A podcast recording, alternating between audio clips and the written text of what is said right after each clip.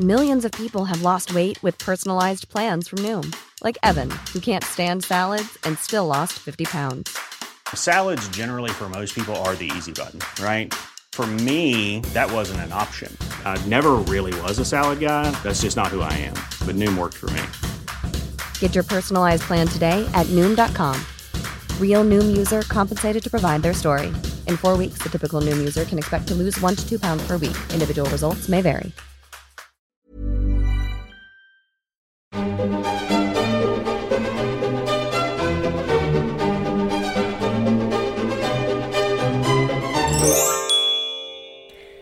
Hej och välkomna till Kungligt Med Jenny Alexandersson. och Sara Eriksson.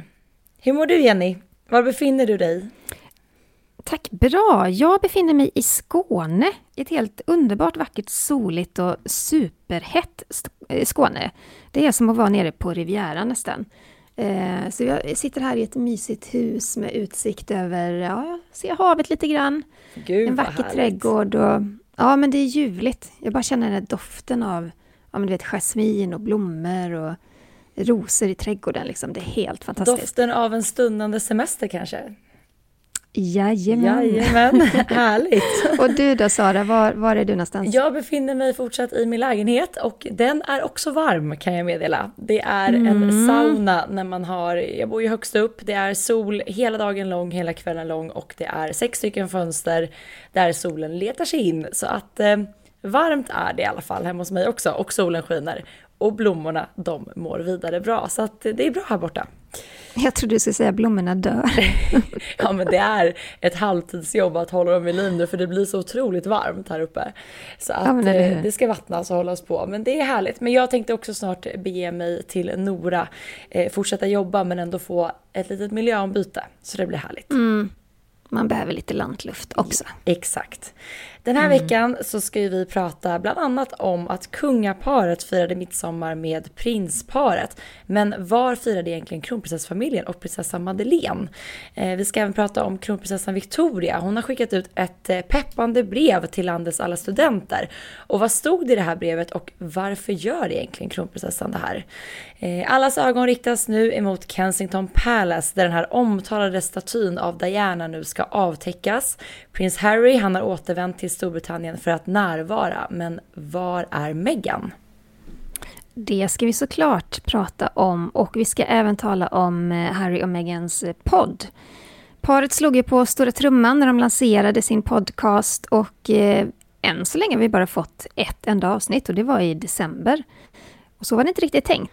Och nya avslöjanden har framkommit i en bok om William och Harry. Och brittiska kungafamiljen, de har fått en, ett nytt skepp, ett ståtligt sådant. Men de vill inte använda den här båten, vilket skapar en del rabalder. Ja, det kan man förstå. Och nu vill jag bara flagga för om det låter märkligt här i bakgrunden så är det återigen någon som vill klippa gräset eller vad det nu är som sker precis utanför mitt fönster. Det slår aldrig fel. Ni får ha lite överseende med detta och hoppas att det inte låter för mycket. Men Vi ska börja med den svenska kungafamiljen och midsommar som precis har passerat. Och eh, i förra veckan så pratade vi om eh, hur vi trodde att kungafamiljen skulle fira. Nu vet vi i alla fall hur kungaparet och prinsparet firade midsommar. Och det var inte på Öland. Nej, för på midsommarafton så publicerade ju då först kungahuset en väldigt fin bild av kungaparet med en klarblå himmel i bakgrunden. Det var klippor, det var hav Eh, och drottning Silvia höll en fin blomsterbukett i handen och i bildtexten då så avslöjade de att det var prins Carl Philip som hade tagit den här bilden. Och bara några minuter efter att den här bilden publicerades så la ju även prinsparet ut ett foto då av prinsessan Sofia och prins Carl Philip tillsammans där de höll om varandra. Och eh, sen fick vi reda på lite senare var de faktiskt befann sig, eller hur Jenny? Jo, men de hade ju ätit lunch tillsammans på restaurangen Svedtiljas på ön Öja utanför Nynäshamn i Stockholms, Stockholms skärgård. Och det var faktiskt Expressen först med att berätta. Och med på den här härliga resan så var ju även prinsparets tre barn. Och vi kan ju bara gissa, men man kan ju tänka sig att eh, kungaparet och sen prinsparet firade midsommar vid prinsparets sommaridyll Ökenäs i Trosa skärgård. Och att de kanske hade tagit åt en dit helt enkelt. Det låter ju som en riktig sån midsommardröm. Eh, förra året så mm. firade ju kungaparet i, på Solidens slott. Då fick vi ta del av ett filmklipp därifrån. Men i år firade de alltså tillsammans. Men man kan ju inte låta bli att undra var kronprinsessfamiljen och prinsessa Madeleine var. Ja, för Madeleine är ju, hon är ju i Sverige nu och det är även hennes man Chris och barnen. Och eh, hovet hade bekräftat för Svensk Damtidning att eh, Chris födelsedag hade då firats här i Sverige då såklart. Mm. Eh, kanske det var de på Öland? Det vet vi inte. Men man, man undrar vad det var. Eller var det så att hela familjen var samlad? Men vi vet i alla fall att de inte var med vid den här eh, sommarlunchen, eller hur? Så var det. Ja, Eh, apropå, kronprinsessan Victoria, eh, för bara några veckor sedan så tog ju min kusin Emma studenten och det har ju varit ett väldigt speciellt år för eh, oss alla såklart och eh, inte minst för alla unga som har missat stora delar av sin skoltid och ja, men jag tyckte verkligen så synd om studenterna när jag var på hennes studentmottagning. De fick liksom de fick inte fira sådär som de var värda att fira. Det var inget utspring, ingen fest.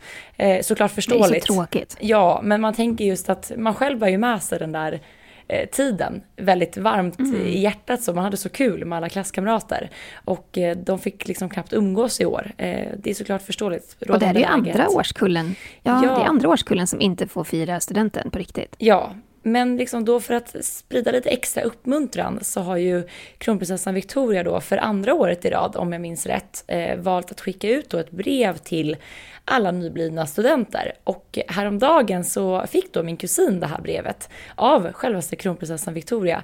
Och när jag läste det måste jag ändå säga att jag blev jag blev rörd. Vi har pratat om det förut Jenny, det är någonting med studenten som är väldigt rörande. Mm. Ja men visst är det, det är så fint. Man, har, man blir nostalgisk när man tänker på det. Och just den där känslan av att det finns så mycket hopp och en, en känsla om en väldigt mm. ljus framtid. Eh, men, jag tänker men vad stod det i brevet? Ja, men jag tänker nu när jag ändå har fått läsa det själv så måste jag ju läsa några, några delar ur brevet i alla fall. Eh, för det tänker jag att ni alla, liksom vi, är intresserade av. Eh, bland annat stod det så här. Eh, och hela kungafamiljens vägnar vill jag varmt gratulera dig eh, till att du nu har tagit studenten.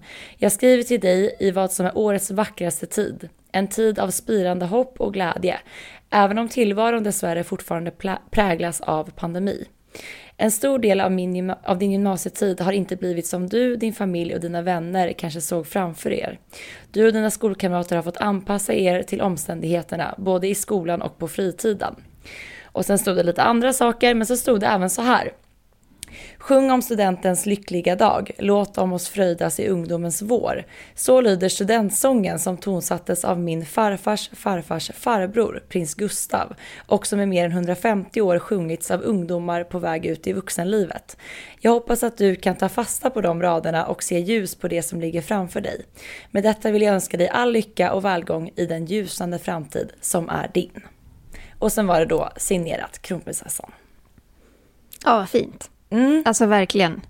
Verkligen jättefint. Så då fick då alla elever som tagit studenten i år, de fick då det här brevet tillsammans med sina slutbetyg som skickas hem då med posten.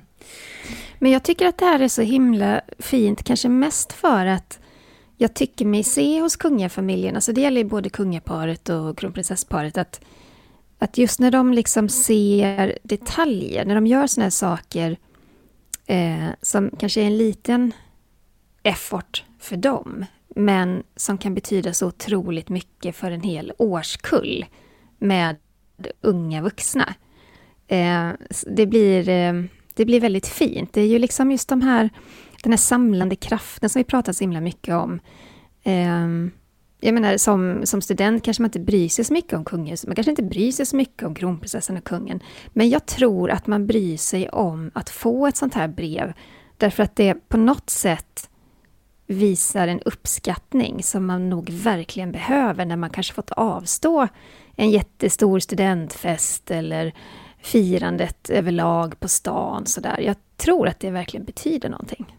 Jag har också en påminnelse om att eh, att eh, framtiden, liksom, den är ljus för dem och att det, det finns någonting annat bortom det här tuffa året.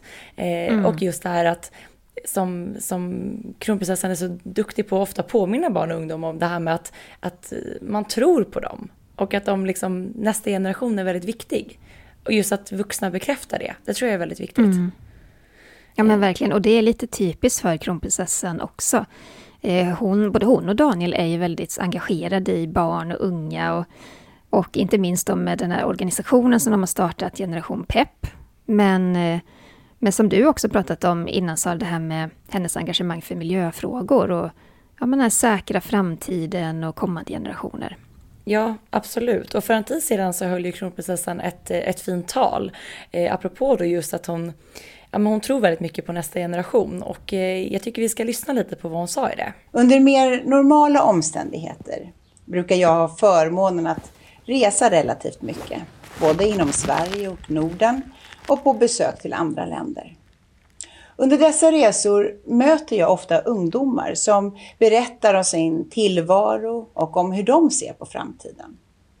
Inte sällan är det just de samtalen som etsar sig fast i minnet. Man säger ibland att ungdomar tänker kortsiktigt. Men min erfarenhet är faktiskt precis den motsatta. När man anstränger sig och verkligen lyssnar så är det väldigt ofta de yngsta människorna som har de mest långsiktiga perspektiven och lösningarna. Därför är det inte bara en skyldighet utan också en väldigt god idé att inkludera barn och unga i arbetet för en hållbar utveckling. Jag tycker att det här är ett av hennes eh, mest hoppfulla tal. Och det här talet, eh, det är många som har uppmärksammat det och eh, Eh, jag tror att det var eh, Camilla Järvide, tror hon heter. Hon har en så jättestor, superpopulär blogg som många unga läser, som heter Bloggbevakning. Och hon sa faktiskt att med det här talet så är ju kronprinsessan eh, den största influencer vi har. Mm. Och det kan man ju faktiskt hålla med om. Mm jag tycker att, eh, att Victoria, kronprinsessan Victoria och prins Daniels engagemang för barn och unga och även prinsparet ska sägas, alltså, och även prinsessan Madeleine, alla har ju liksom fokus på den yngre generationen fast på olika sätt. Och mm. eh, vill man nå ut och eh, vill man stötta så är det jättebra att de använder sitt kungliga strålkastarljus just till detta såklart. Vi ska stanna kvar hos kronprinsessan ett tag för att alldeles nyligen så kom det en nyhet om att Eh, eh, kronprinsessparet Victoria och Daniel de håller på att bygga ett fritidshus ute på Värmdö i Stockholms skärgård. Och det är Nacka Värmdö-Posten som avslöjade det här. Och eh, Svensk Damtidning de har nu lite mer detaljer kring bygget. Och det visar sig att det just nu står fyra byggnader på den här fastigheten. De ska rivas och istället så bygger man nya hus. Och det kommer vara en ny huvudbyggnad och tre kompletterande byggnader. Och så ska det byggas pool och hela den här fastigheten då ska ramas in av ett två och ett halvt meter högt plank och en mur. Och det är en ganska stor tomt, 16 386 kvadratmeter stor. Och då är det också eh, en vattenareal som tillkom där också. Så att då gissar jag att de har strandtomt helt enkelt. Det blir inget litet torp där inte, det hör man. Nej! man kan ju också tänka sig att de här, vad var det, vad sa du, tre stycken ytterligare hus, att det är kanske lite plats för gäster? Ja, fyra då sam, fyra. sammanlagt. En mm. huvudbyggnad och så tre kompletterande. Ja, klart det blir eh, gästhus, det mm. tror jag nog. Mm. Ja men vad, vad spännande med lite detaljer. Eh, vet man när det här planeras att vara klart? Är det någonting som har har framkommit? Eh, nej, men bygget påbörjas nu. Just det. Det, ska, det ska tydligen bli lite så här tjusiga träpanelshus, eh, järnvitriol, de som blir lite så silverfärgade med tiden. Och så ska det vara terrasser runt husen, också lite så här grånat trä och betong. Eh, och så ska de då, ja, det, det hör till en brygga som kronprinsessparet kommer behålla. Eh, och en sjöbod. Det vet man hur det är med de där husen nära vattnet. De vågar man ja. inte röra för då kanske man inte får ställa dit något nytt. Nej men eller hur? Nej. Eller hur? Eller hur? Ja men det här blir såklart spännande att följa. Eh, men i beskrivningen där om hur det kommer se ut, det, det känns lite så typiskt kronprinsessparet att ändå bygga någonting som är, vad ska man säga, inte så vad, vad letar jag efter ord? Det är inte som Monaco, it. Nej, utan nej, mer, nej, precis. utan lite mer, vad säger man, neutralt. In, lite, inte så glamoröst, men precis. kanske lite nedtonat eh, lyxigt. Så. Nedtonat, det var det ordet jag, jag ja. lekte och då, eller letade efter och då förstod du när jag sa inte som Monaco-ikt. Jajamän. Vi ska lämna Sverige och istället rikta våra blickar emot Storbritannien. För den första juli så skulle ju Diana ha fyllt 60 år. Men som ni många vet så förolyckades hon och omkom i en olycka den 31 augusti 1997 i Paris och lämnade där och då ett stort tomrum efter sig, inte minst för sönerna prins William och prins Harry. Ja, och i januari 2017 så gick hennes eh, pojkar, William och Harry, ut med att de ville att en staty skulle resas för att, eh, ja, som minne och för att hedra deras mamma. Och i ett uttalande så sa de så här. Vår mamma berörde så mångas liv och vi hoppas att statyn ska få alla som besöker Kensington Palace att minnas henne och reflektera över hennes liv och det arv hon lämnat efter sig. Mm. Och den här statyn den ska nu få sin plats vid den så kallade Sunken Garden vid Kensington Palace. Och det sägs då vara Dianas favoritplats i den här kungliga trädgården. Och i samband med Dianas eh, 60-årsdag, den 1 juli, så ska statyn eh, avtäckas. Och vi spelar ju in det här avsnittet tisdagen den 29 juni, så det är alltså två dagar innan den här avteckningen sker. Mm. Men nu när vi spelar in så vet vi i alla fall att Harry har återvänt till Storbritannien för att då delta vid den här avteckningen av statyn. Och Harry anlände till Storbritannien redan i fredags och ska enligt källor då bo i sitt hus, Frogmore Cottage. Där eh, han och Meghan fick ju det huset av drottning Elizabeth i samband med eh, deras bröllop.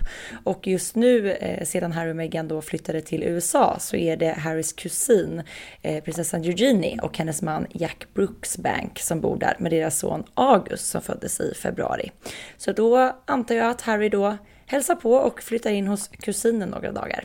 Ja, det är inte så att han får knö in sig hos sin kusin, utan det här, Frogmore Cottage har ju, ja, jag vet inte hur många rum det var, 40? Jag 60? tror vi pratat ja. om, var det så 15 badrum eller något sånt där? Ja, alltså det, det var något sånt där. Plats finns. Det finns rum. Det finns mm. rum och eh, med tanke på att anledningen till att Harry anländer redan i fredags, det ska ju vara då att han måste då självisolera sig i fyra dagar för att sedan ta ett negativt eh, covid-test innan han kan närvara vid den här avteckningen.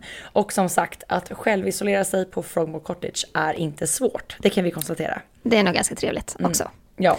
Men eh, vi ska prata om Meghan, för hon har ju då valt att stanna kvar i USA med sonen Archie och lilla nyfödda dottern Lilibet. Och eh, senast Harry besökte Storbritannien, det var ju i april då hans farfar prins Philip begravdes. Mm.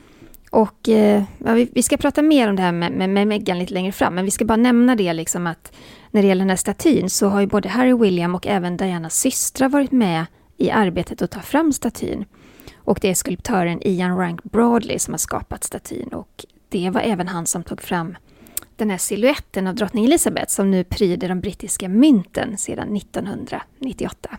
Ja, och apropå mynt, om man får flika in ytterligare en liten, en liten sväng om med det här. Så nu drygt tre månader då efter prins Philips död så hyllas han med ett eget mynt.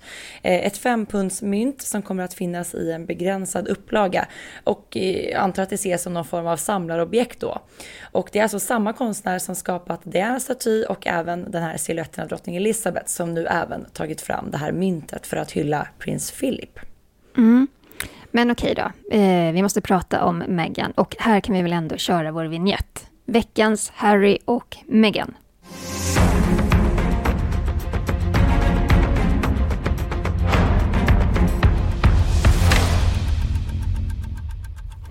Det är ju så här att eh, det kanske är ett, ett beslut som eh, kungafamiljen och kanske främst William och Harry har tagit tillsammans. Just att Varken Meghan eller Williams fru Catherine kommer att delta.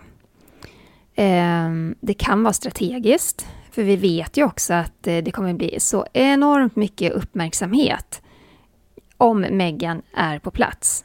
Mm. Eh, kanske tar det då alldeles för mycket uppmärksamhet ifrån vad de egentligen är där för att göra och det är ju liksom hedra Dianas minne. Eh, men då, är, då kanske man också tänkte att det skulle vara lite rättvist, att då kanske inte Kate heller ska vara på plats, utan det är bara bröderna helt enkelt. Men en källa till The Mirror eh, ska ha sagt att eh, hertiginnan har sett projektet utvecklas från tanke till färdig staty och vill utan tvekan närvara för att stödja sin man och hylla sin svärmor. Och det, det är väl så att ingenting är väl hugget i sten. Eh, I det här programmet som har kommit så står det nog att det är bröderna ja, det är prinsarna som kommer representera kungafamiljen och att övriga närvarande kommer bestå av Dianas släktingar, den här skulptören då, Ian Rank Broadley, och trädgårdsarkitekten Pip Morrison. Och då är det ett ganska litet event med tanke på ja, den här rådande pandemin och det kanske är smart att göra på det viset. Jag tänker också att det är en bra, det är en bra ursäkt om man nu vill undvika eh, kontroverser, att man kan skylla också på pandemin, att nej men vi, vi håller det litet och det är bara de närmsta som deltar. Ja, alltså jag, jag håller med dig helt där Jenny, men samtidigt kan jag inte låta bli att tänka så. Hade det inte varit lite ett smart drag också av den brittiska kungafamiljen att låta fler delta? Jag tänker eh, exempelvis drottning Elizabeth eller prins Charles ifall att de hade närvarat just för att kanske försöka visa lite mer värme och empati. För det är ju det som brittiska kungafamiljen allt som oftast ändå anklagas för att inte vara så bra på. Nej, men jag håller helt med dig. Jag tror att det här hade varit ett ypperligt tillfälle att göra det. Eh, samtidigt så kanske diskussionen har också gått sånt att i och med att Diana inte var en del av kungahuset längre eh, så kanske man markerar på det viset att eh, drottningen inte är där, hennes exmake är inte där. Jag kan tänka att så, här, så många år senare, efter skilsmässa och hennes tragiska död, jag hade nog sett som en fin gest ifall prins Charles var där, men ska då han vara där själv eller med sin nya hustru Camilla? Nej, det vad de än. Nej, nej men det blir inte bra. Och vad de än väljer så skulle det också bli diskussioner som tar bort fokus på varför de är där. Um, så det kanske ändå är det smartaste att det är just bara William och Harry, alltså Dianas söner, som är på plats. Jag tänker så, drottning Elizabeth kunde ju, det hade varit ett bra drag från hennes sida och också då kanske visa sitt, sitt stöd eh, till eh, Harry William som säkerligen oh ja. behöver lite extra kärlek i denna tid. Eh, på grund av väldigt många anledningar. Eh, inte bara Diana utan också den rådande familjesituationen tänker jag. Jo men verkligen. Men jag, kanske får man se Charles och, eh, och drottningen i samband med det här på något vis, men kanske inte just vid avteckningen av statyn. Man Vi får se. Tänka, det kommer säkert bli så att den avtäcks nu då i samband med födelsedagen eh, den första juli och sen kommer ju säkert eh, det visas på något annat sätt. Vi kanske ser bilder när drottningen och Charles besöker den några dagar senare mm. eller något liknande. Mm. Så kan det nog absolut bli. Men, jag tror i och för sig inte det. Du tror inte det?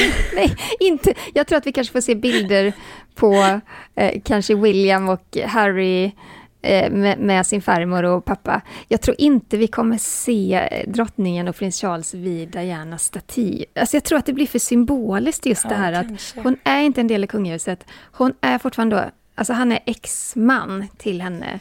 Ja, och deras jag tror det blir historia känner vi ju till. Den var ju inte helt spikrak om vi säger så. Nej, den var ju inte det. Mm. Um, ja, ja, det blir spännande att se. Vi, den vi följer det. Se. Vi följer det mm. givetvis. Um, men britterna? Ja, precis. Ja, de... de är såklart jätteoroliga över att den här sprickan mellan bröderna kommer ta över hela det här momentet, den här stunden eh, när statyn avtäcks. Eh, Harry och William de träffades ju senast i samband med prins Philips begravning Eh, vi såg ju då på tv-bilder att ja, de chitchattade lite grann med varandra när de eh, vandrade från kyrkan tillbaka till slottet. Eh, men så mycket mer vet vi inte kring det. Vi vet ju att eh, Harry och prins Charles hade ett samtal för de hade blivit eh, observerade när de eh, gick en promenad utanför ägorna. Men sen återvände Harry jättesnabbt till USA. Han stannade inte ens till sin eh, farmors födelsedag några dagar senare. Utan han drog hem som en löning och eh, det ska bli intressant att se eh, hur bröderna kommer interagera vid det här eventet, om vi får veta någonting mer kring detta, hur de, ja, hur de har samtalat och hur de har haft det. De har ju en del att prata om eh, kan mm. man ju tänka sig. Och eh, apropå då om man tänker utåt sett så tror jag det hade varit ett smart drag av bröderna att ändå om de vill ha någon form av medialugn eh, i alla fall visa att de är mer vänner än vad, vad vi andra tror eh, här mm. och nu. Eh, det hade nog varit ganska lugnande för hela deras situationer tror jag. Ja, men verkligen. Men, men, som du sa igen innan att, att Meghan inte deltar vid eh, den här avteckningen. Eh, det finns nog en, en, strategi bakom det. Vi minns ju alla när Harry och Meghan deltog vid den här eh, Commonwealth Day. Eh, då var ju verkligen allt fokus på att iaktta och se hur Harry och Meghan förde sig bland de övriga kungliga. Vem de pratade med och vilka som de inte pratade med. Och det tog ju faktiskt över hela fokuset på vad faktiskt Commonwealth ja. Day handlar om. Så att man kan ändå brittiska, förstå. Brittiska tabloider, de hade till och med så hyrt på läppläsare för att liksom försöka klura ut vad de sa till varandra och inte sa. Det är väl lite too much, det tror jag inte hade hänt i Sverige direkt, men, eh, men det är klart det tar fokus från, från det de är där för att göra. Ja, Även om vi inte direkt har sett några bilder ännu på Harry när han har anlänt till Storbritannien så fick vi ta del av ett förinspelat tal som sändes tidigare i veckan vid en digital prisutdelning av Diana Awards eh, som är en välgörenhetsgala i Dianas minne. Eh, som också då prisar ungdomar som gjort eh, framstående insatser för samhället. Och att tolka av det här klippet så tycker jag det ser ut som att han faktiskt har spelat in det i sitt hem i USA. Eh, men jag tycker vi ska lyssna lite på vad han sa. I'd like to start by acknowledging and celebrating the incredible young people joining us today. And wherever you are right now, I want to thank you for being part of this important moment and for being such a valuable asset to your community. I'm truly honoured to be celebrating your work, your commitment to change making, and the vital role that you've taken on representing a new generation of humanitarianism. Later this week, my brother and I are recognising what would have been our mum's 60th birthday, and she would be so proud of you all for living an authentic life with purpose and with compassion for others. Our mum believed that young people have the power to change the world. She believed in your strength because she saw it day in and day out. And in the faces of young people exactly like you, she witnessed a boundless enthusiasm and passion. And I too see those same values shine through. As it has done for 21 years now, the Diana Award carries her legacy forward by putting young people at the centre of our future. And this has never been more important, and Megan and I fundamentally believe that our world is at the cusp of change, real change, for the good of all. Ja, han nämner ju det här eventet som kommer ske då på Dianas 60-årsdag och han säger också då att vår mamma trodde starkt på att unga människor har kraften att förändra världen. Hon trodde på er förmåga eftersom hon såg det dag ut och dag in i unga människor precis så som ni. Mm. Och just det här att han säger att hon hade en gränslös entusiasm och passion för förändring och att sätta unga människor i centrum för framtiden. Det har aldrig varit mer viktigt. Jag och Meg tror detsamma. Stora förändringar för stora förbättringar. Eh, och Harry pratar även i talet om hur pandemin påverkat världen under året och att han nu ser ljus på den här vaccineringen som eh, sker runt om i världen. Eh, jag tyckte också en intressant grej som han sa var just det här.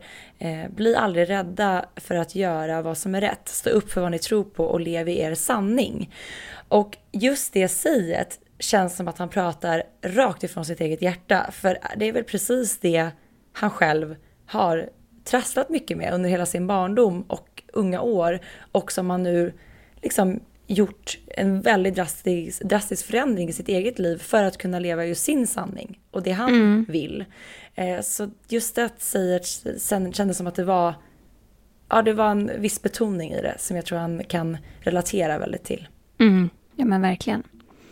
Men eh, det stormar ju fortfarande kring Harry och Meghan, så är det ju dag ut och dag in. Eh, som ni vet och som vi pratat så mycket om här i podden så signade ju Harry och Meghan en monsterdeal med eh, både Netflix men även Spotify och det var i september 2020. Och i slutet av december så släppte paret sitt första avsnitt av sin podcast. Och det var ju under sin, den här plattformen Archwell Audio.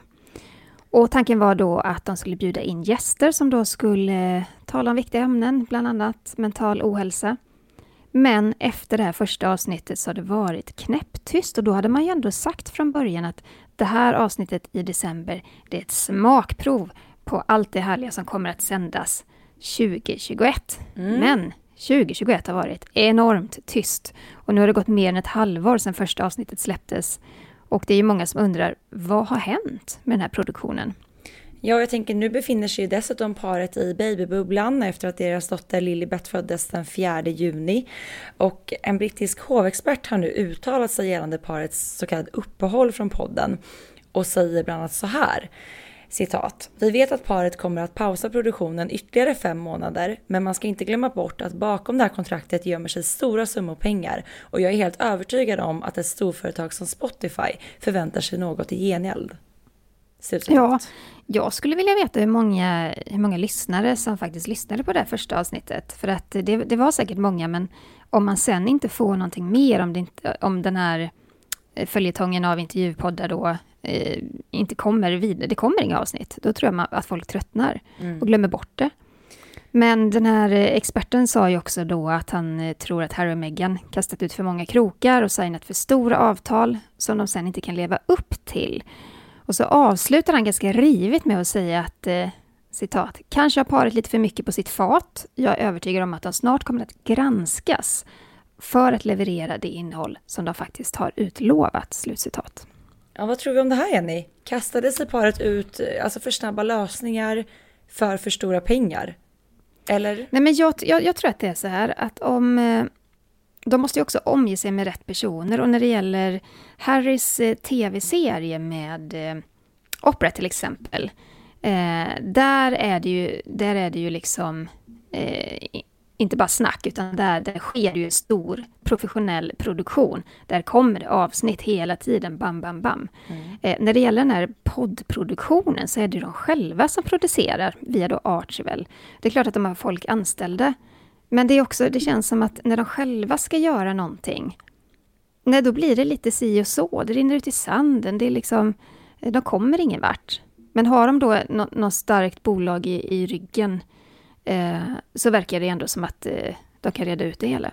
Men det är också intressant just som du säger, den här produktionen ihop med Opera har ju verkligen fått eh, genomslag och blivit stor. Men den ligger ju heller inte hos Netflix, det ska ju sägas. Nej, det är väl hos Apple Plus, ja, eller så där. Apple TV Plus. Ja. Så att det är egentligen då, kan man tänka sig, en konkurrent till deras egna eh, partner, kan man väl ja. det. Så det är lite snurrigt, det är det ju. Ja, men det är lite snurrigt och jag, jag skulle gärna vilja granska de här kontrakten och, och se liksom vad, vilka krav ställs på Harry och Meghan, vad ska den leva upp till, vad får de i gengäld? Eh, det tror jag är superintressant. Men jag tycker faktiskt det är konstigt. Jag håller med den här kritiken också. att Visst är det konstigt att slå på stora trumman och inför då den här första podden där i december liksom, det skulle vara uppsnacket till hela den här fantastiska serien med poddar som skulle komma ut. Och så får lyssnarna ingenting mer efter det. Men en, en tanke som jag kom på nu är så här, har de så pass starkt PR-värde, alltså paret själva, att det för storföretagen räcker att få in deras namn? Att det är ett tillräckligt starkt värde för att man sen inte behöver leverera så mycket mer? Nej, absolut inte. Absolut inte. Nej, men det tror jag inte. Jag menar, de har ett enormt PR-värde just nu därför att de är så i ropet. Men de skulle aldrig signas till någonting för dessa pengar. Vi, vi pratar om nära en miljard mm. för att göra ingenting. Absolut inte. Lättförtjänta pengar å andra sidan i sådana fall. Ja. ja, nej det räcker inte. Alltså, de, här, de här företagen kräver leverans, så är det ju. Alltså, de kräver professionalitet, de kräver leverans och eh, visst, jag kan absolut tänka mig att Spotify säger okej, okay, ni har fått ett barn, det är klart att ni behöver tid tillsammans med, med er lilla familj. Vi ger er fem månader.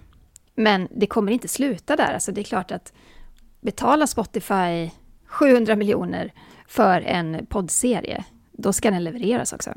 Det kan man tycka. Vi kommer ju mm. såklart att följa detta som ni förstår. Eh, vi måste prata om den här boken Jenny. Vi pratade lite om den förra veckan. Eh, nyligen släpptes ju en ny bok om prins William och Harry då som heter Battle of Brothers. Bara titeln i sig säger ju ganska mycket. Och eh, vi var ju många, det trodde vi också Jenny, att det här skulle bli någon form av repris på den här boken Finding Freedom som släpptes i augusti förra året. Där trodde ju vi att vi skulle få reda på, vad ska man säga, mer eh, faktamässig information kanske? Eller mm. hur ska man beskriva det? Ja, men mer, mer liksom belagda fakta mm. kring vad som hände. Mm. Precis. Eh, men den här nya boken då, eh, skriven av Robert Lace är eh, baserad på liksom starka och nära källor till hovet. Och eh, nu har det kommit lite nya avslöjanden ifrån den här boken. Eh, det är nämligen så att författaren eh, har, eh, och har berättat att nära vänner till Meghan ska ha beskrivit henne och här tyckte jag var svårt att översätta Jenny. Ehm, kan du hjälpa mig? Ja, alltså på, på engelska så, så, har, så har vännerna beskrivit Meghan som a combination of self-promotion and self-pity that characterizes Meghan. Alltså en kombination av PR kring sig själv och self-pity, det är lite att man så här, tycker synd om eller spelar på att tycka synd om mm. eh, personen. Och eh, författaren berättar även då att han baserat eh, det, att de här källorna då Eh, Eh, säger att de tror inte att bröderna kommer att försonas. Så att mycket beror på att det är paret, alltså Meghan och Harry, de har ett så oändligt PR-surr omkring sig hela tiden och att det gör det så svårt att få till en försoning som, som ju alla ändå hoppas på. Mm. Alltså när, var och hur ska detta sluta? Tror vi ens att Harry och Meghan, att de kanske får tid nu till att försonas när de ses i samband med den här avteckningen av Dianas staty? Eller är det här någonting som liksom kommer fortgå? Ska det vara så här? Ska de, ska de leva helt separata liv utan kontakt? Nej men alltså jag är en sån här blandning av både cynism och humanism. Jag, alltså jag vill ju tro att de, de ska försonas. Det är klart, Dianas söner ska ha varandra och stötta varandra och jag tror verkligen på jag tror på att människor kan förändras. Jag tror på att människor kan eh, hitta tillbaka. Mm.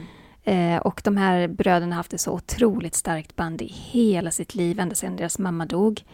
Jag vill tro det.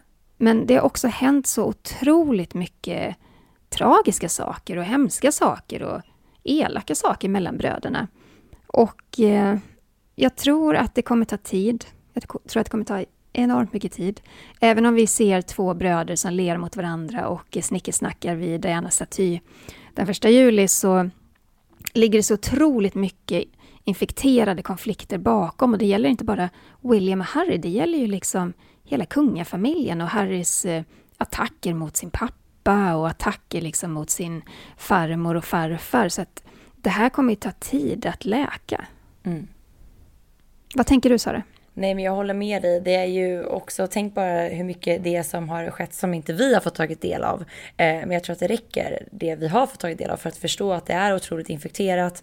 Och bara det, jag tror det var förra veckans avsnitt, eller om det var två avsnitt sen, där vi pratade just om det att Kate fick frågan ifall att de hade träffat Harrys nyfödda dotter Lilibet via Facetime och då hade det ändå gått en veckas tid sedan födseln och de hade fortfarande inte, inte ens sett henne via liksom, digitala verktyg. Och det, mm. det tycker jag säger ganska mycket. Jag menar, när min bror har fått barn, det är liksom man, de hinner ju knappt komma hem innan man har, har sett underverket. Och det säger vi ganska mycket om deras relation. Jag tror inte de har särskilt mycket kontakt. Och ja, hela den här Oprah-intervjun där, där Harry och Meghan inte har varit särskilt oblyga med att eh, säga ganska elaka och eh, ja, men, hårda anklagelser gentemot hela kungafamiljen. Mm. Eh, så att det är klart att det är, det är mycket som behöver pratas igenom och det krävs nog väldigt mycket förståelse och förlåtelse om det här ska kunna läka. Men precis som du Jenny så man hoppas ju att de här bröderna som ändå har stått vid varandras sida genom en så tuff barndom, att förlora sin mamma så unga som de var och allt de har gått igenom, att de liksom ska hitta tillbaka till varandra. För det är klart att de har betytt oerhört mycket för varandra genom hela livet. Ja, vi får hålla tummarna för det. Eh, och hoppas att eh, Dianas ande svävar över barnen. Ja, att de hittar, till, hittar, tillbaka. Men det kan man faktiskt säga att eh, det kanske gör redan lite nu, för tidigare i veckan så delade musikduon Lighthouse Family ett klipp på Twitter när de genomförde en hyllningskonsert för Diana vid hennes barndomshem på Althorp. Det var ett år efter hennes död, det var 1998. Och då skrev de så här. Idag för 23 år sedan spelade vi på Diana Princess of Wales Tribute Concert. Och eh, Dianas bror Charles eh, Spencer, han kommenterade inlägget och tackade han skrev så här. Tack. Jag kan inte förstå att det har gått 23 år redan. Ja, men I samband just med så här årsdagar och födelsedagar så är det klart att liksom sår hos familjen rivs ju upp igen ytterligare. Eh, och det är då jag tycker det blir extra påtagligt just att den här sprickan finns mellan bröderna. Eh, jag tänker liksom att det är nog Dianas önskan måste ändå ha varit att, att inte låta det här kungliga livet som, som skadade henne så mycket själv nu även att se, att, se att det även har skadat hennes söners och brödernas relation så pass mycket. Mm. Det är väldigt sorgligt. Ja men verkligen. Ja, vi kan väl prata om William och Harrys kusin, prinsessan Beatrice. Eh, hon och hennes make Eduardo Mapelli Mozzi, de väntar ju sitt första barn. Och eh, Beatrice, hon är jätteengagerad i allt som har med barn att göra. Hon är beskyddare av organisationen Forget Me Not Children som hjälper barn som lider av svåra sjukdomar och tillstånd. Och i ett Twittermeddelande så förmedlade prinsessan ett varmt tack till alla som jobbar med de här drabbade barnen. Och vi kan väl lyssna lite kort på vad hon sa. As patron of Forget Me Not Children's Hospice, and as Child Hospice Week draws to a close, I just want to take this moment to thank each and every single one of those families and carers giving that much needed support to those with life shortening conditions. Mm, Beatrice och Eduardo väntar ju som sagt sitt första barn och eh, snart är det också, till hösten är det beräknat ska sägas, alltså, och snart är det också ett år sedan som de sa ja till varandra vid Royal Chapel eh, i Royal Lodge i Windsor. Så de firar ju sitt jubileum den 17 juli. Och det här kommer jag ihåg Jenny, det var ju liksom mitt i semestern förra sommaren. Eh, det var ju lite av ett hemligt bröllop, det var ingen som visste om att det här skulle genomföras. Så man låg där på, på playan och helt plötsligt dök det upp liksom bröllopsbilder ifrån Storbritannien. Ja. det var, det var ju jätte, det var jättefint och det var väl drottning Elizabeth och prins, Charles, eller prins Philip var med. Ja. Eh, däremot såg man inga bilder på Beatrice pappa, prins Andrew, så kallade skandalprinsen. Han efter alla, lite i ja, efter alla konflikter. Det var ju här med hans vänskap med Jeffrey Epstein. Epstein är dömd, han är död, han tog sitt liv, eller han, han förlorade sitt liv i fängelse.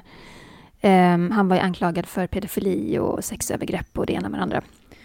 Andrew Hollis är ju fortsatt i bakgrunden i alla kungliga sammanhang eh, och det var ju väldigt mm. länge sedan. Vi såg honom ju i, såklart i samband med prins Philips begravning. Men i övrigt så ser vi inte mycket av honom. Han är ju fortsatt utstängd ifrån den kungliga värmen. Eh, ja, han är ingen arbetande kunglighet. Nej. längre. Men de som är arbetande kungligheter, eh, det är ett skepp nu Jenny. Vi var inne på det här i introt när vi pratade. Vad är det som händer med denna, denna båt? Man kanske inte kan kalla det båt. Nej, jag skulle säga att det är ett tjusigt, gigantiskt skepp mm -hmm. eh, som skapar kontroverser i kungahuset och brittiska regeringen just nu. Ehm, det är så här att premiärminister Boris Johnson, han är djupt engagerad i ett framtida kungaskepp som är under produktion. Och tanken från början var att det skeppet skulle användas av kungafamiljen, både vid officiella tillfällen och som privat semesterskepp, men då även användas av regeringen och Försvarsmakten och så vidare. Och den här ståtliga båten, den skulle ge Storbritannien lite mer glans när det ligger för ankar vid olika hamnar, både inrikes och utomlands. Men, och här kommer liksom knorren, prins Charles och prins William, de sägs vara totalt emot den här idén. Alltså det här skeppet beräknas kosta runt 200 miljoner pund, alltså det är ju ja, det är över 2 miljarder svenska kronor. Och det är en enorm summa. Jag menar efter Brexit, efter coronapandemin, Oj, ja. då är ju Storbritanniens ekonomi precis lika pressad som många andra länders ekonomier i, i världen. Och att då lägga miljarder på ett pråligt skepp, det ju, faller inte riktigt i god jord hos britterna eller Men, hos alltså, kungafamiljen. Alltså, väldigt konstigt beslut. Jag menar, det är väl bara att blicka tillbaka i historien och se vad som har hänt de gångerna kungligheter lever ett flådigt liv när folket har det dåligt. Alltså, det har ju hänt förr och det har ju inte landat gott någonsin. Nej, alltså jag tror beslutet togs långt innan corona, men det, men det är ändå så här man kanske ska bordlägga det beslutet då. Man kanske ska tänka om, man kanske ska... Um, det är ja. inte så att kungafamiljen inte har något skepp sedan tidigare, så att eh, det är nog ingen fara med det. Nej, de hade ju det här kungaskeppet Britannia. Just det. Eh, otroligt tjusigt. Det har även legat vid Skeppsholmen i Stockholm under besök. Och det använde kungafamiljen både i jobbet och privat, men man slutade använda just det skeppet 1997. Men jag menar, som du säger Sara, det finns båtar som kungafamiljen kan använda. Men den här kostnaden då, den har ju skapat en enorm konflikt mellan regeringen, försvarsdepartementet och handelsdepartementet. Och eh, kritiker hävdar att ja, men det här svindyra skeppet, det handlar bara om populism. Det är totalt slöseri med pengar och tid. Men Boris Johnson, han fortsätter då att driva på experter menar att det skeppet kommer inbringa väldigt mycket pengar genom sin blotta existens, mm -hmm. genom all den PR som båten då kommer ge Storbritannien. Låt mig få tveka, säger jag. Han är sugen på ett nytt skepp, Boris Johnson. ja. kanske för att han själv ska eventuellt få åka med på det här skeppet. Kan det ja, vara det? men eh, jag tänker också det, att det kanske är lite flådig lyx där. Alltså, var det inte så att Boris Johnson också hade renoverat den här kända våningen på Downing Street eh, 10, eh, där premiärministrarna bor. Han hade väl typ renoverat den för jag vet inte hur många miljoner. Alltså det kanske är det flådiga som tilltalar honom lite grann. Ja, det är tydligt det. Ja, det kanske inte blir något kungaskepp denna sommar, men eh, någon form av liten båttripp kan man ju hoppas nu när vädret är så himla fint. Men det får nog bli lite mer eka för min del. ja, jag får väl ta färjan över till Helsingborg eller någonting här från Skåne. så får lite båtflärd. Ja. ja, men tack snälla för att ni har lyssnat. Ni får jättegärna skicka in fler eh, lyssnarfrågor. Mejla till kungligt aftonbladet.se så ska vi samla ihop dem till ett eh, stort program med bara frågor. Och följ oss på sociala medier. Sara, var finns du? Royalistan.se och var hittar man dig, Jenny? Främst på Instagram, där heter jag Kungligt med Jenny. Tack snälla för att ni har lyssnat och ha en härlig sommar. Ja, tack för att ni har lyssnat och njut av det här underbara vädret så hörs vi snart igen. Det gör vi. Hej då! Hej, hej!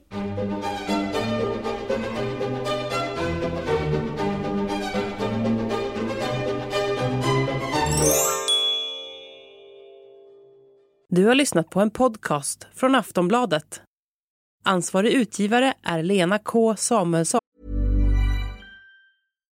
The number one selling product of its kind with over 20 years of research and innovation. Botox Cosmetic, out toxin A, is a prescription medicine used to temporarily make moderate to severe frown lines, crow's feet, and forehead lines look better in adults. Effects of Botox Cosmetic may spread hours to weeks after injection, causing serious symptoms. Alert your doctor right away as difficulty swallowing, speaking, breathing, eye problems, or muscle weakness may be a sign of a life threatening condition. Patients with these conditions before injection are at highest risk. Don't receive Botox Cosmetic if you have a skin infection. Side effects may include allergic reactions, injection site pain, headache, eyebrow and eyelid drooping, and eyelid swelling. Allergic reactions can include rash, welts, asthma symptoms, and dizziness. Tell your doctor about medical history, muscle or nerve conditions including ALS or Lou Gehrig's disease, myasthenia gravis, or Lambert Eaton syndrome and medications, including botulinum toxins, as these may increase the risk of serious side effects. For full safety information, visit BotoxCosmetic.com or call 877 351 0300. See for yourself at BotoxCosmetic.com.